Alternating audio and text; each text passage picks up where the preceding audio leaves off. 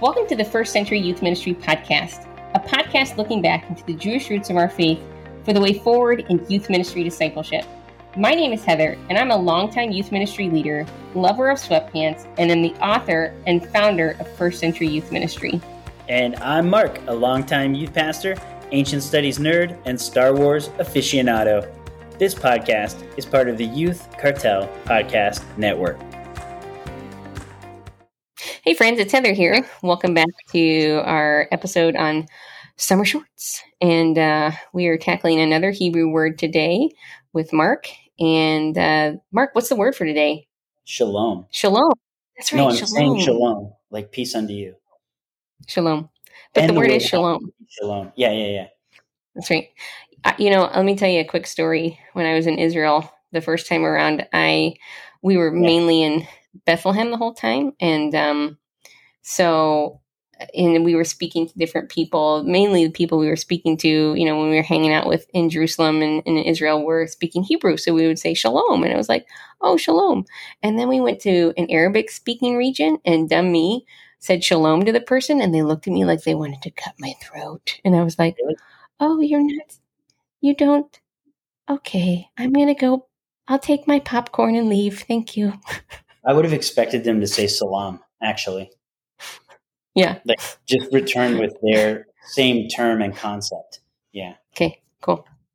Shalom. All right. So shalom is the word. Yeah, so shalom um, is maybe the Christian church's favorite Hebrew word that it kind of understands. It's used. Right.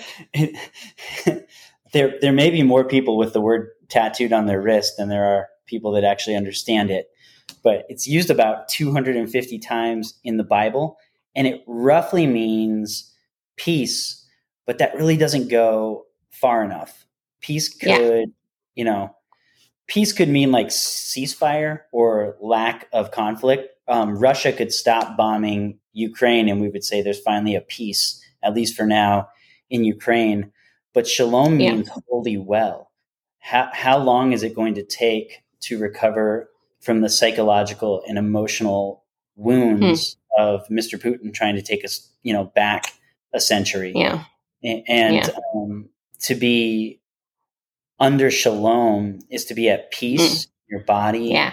mind Yes. spirit and it's very connected to your relationships and those relationships are with god yourself Mm.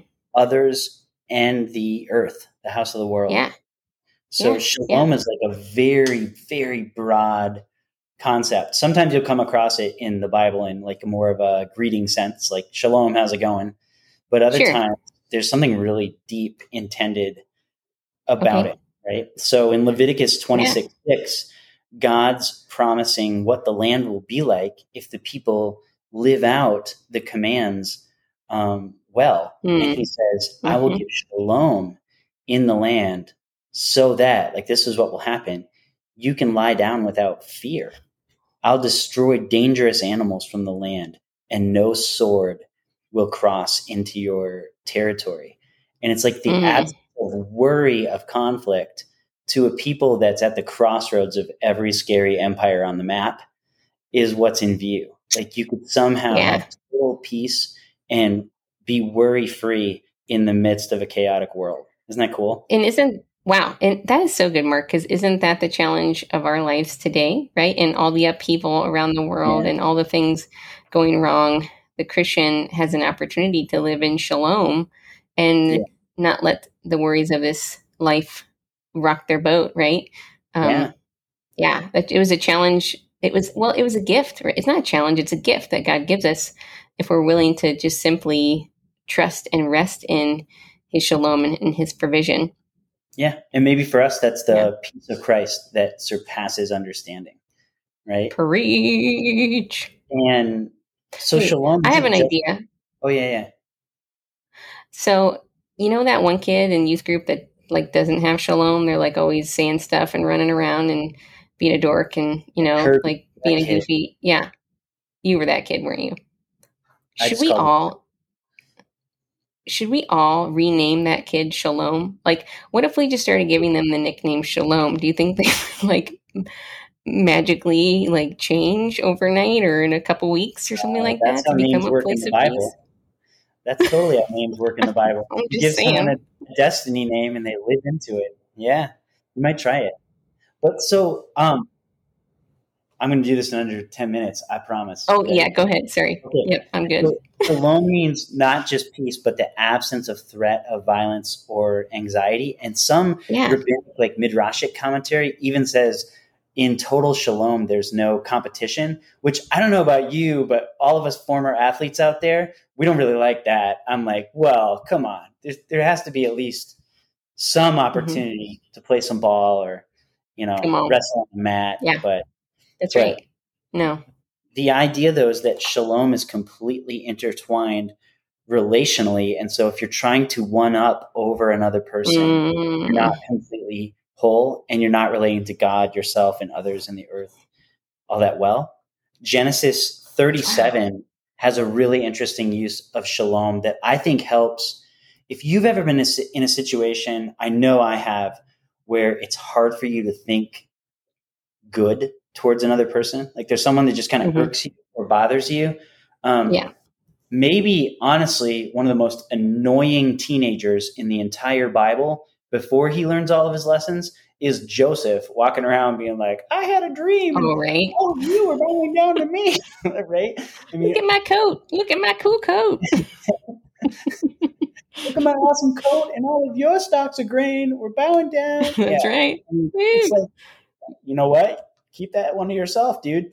Um, yeah. But Genesis 37, in, in that chapter, Joseph's brothers are so jealous that the text in mm-hmm. English usually says something like that Joseph's brothers could not even speak a kind word about him.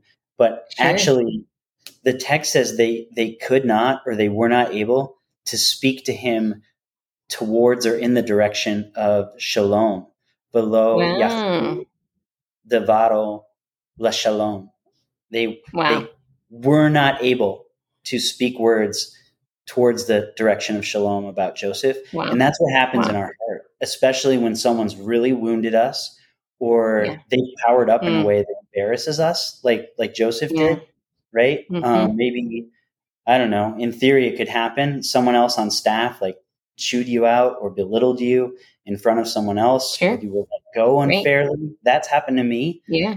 And what oh, happens yeah. in your heart is all of a sudden you're not only mm-hmm. not able to think good about that person, you're yeah. able to place evil behind all their intentions and words and, and the way you think about them.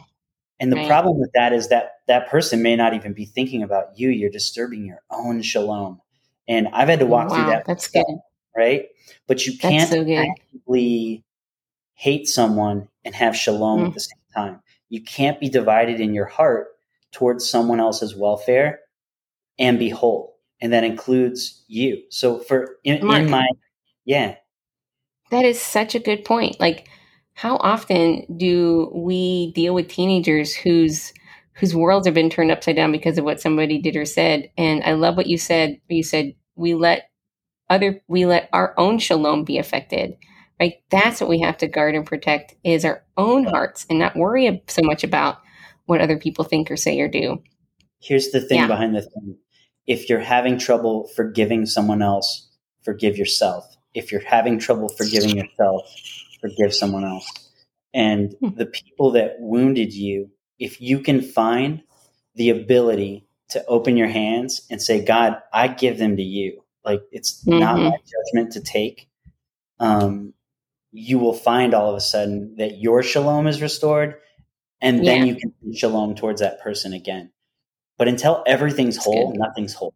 Does that make sense? Sure. And yeah, you're right. Worker, that's really important. Yes, for your students and their lives and fixing the broken pieces and putting them back mm. together into a vessel that's useful. Absolutely. Yeah. But you can't do ministry for like five minutes without getting wounded. And so inability to like forgive and move on, even when you're mm. treated unfairly and you're never going to get a shot to, I guess, build your reputation back up or explain mm. this is why all of this happened yeah. to the people right. who wounded you. Mm. It's actually about you and God before it's about you and others. And you got to heal your shalom, and then all of a sudden, well, you can think thoughts in the direction of shalom towards others again. Um, it happened for Joseph's brothers and for Joseph, so maybe it can happen for us. 10 minutes and five That's, seconds. Mark, this is great. That was like a personal pastoral moment with Pastor Mark Schaefer, like for real. Yeah. That was good. That was a great episode. That was great. Yeah. So listen to that one a couple times, y'all, because we all need a little more shalom in our life. Seriously. So, friends, um, if you want to experience true shalom um, with me and Mark, that means you're going to Israel with us in 2023, August yeah. 4th through the 17th. Uh, it's going to be yeah. super awesome, and uh, we would love for you to join us. We've got a few spots left, so um, send us an email at firstcenturyyouthministry at gmail.com uh, to learn more about how to get signed up and uh, learn some beats on the trip. So, friends, um, we'll see you next time. Thanks for joining us on this episode of the First Century Youth Ministry Podcast. Bye. Bye, everyone.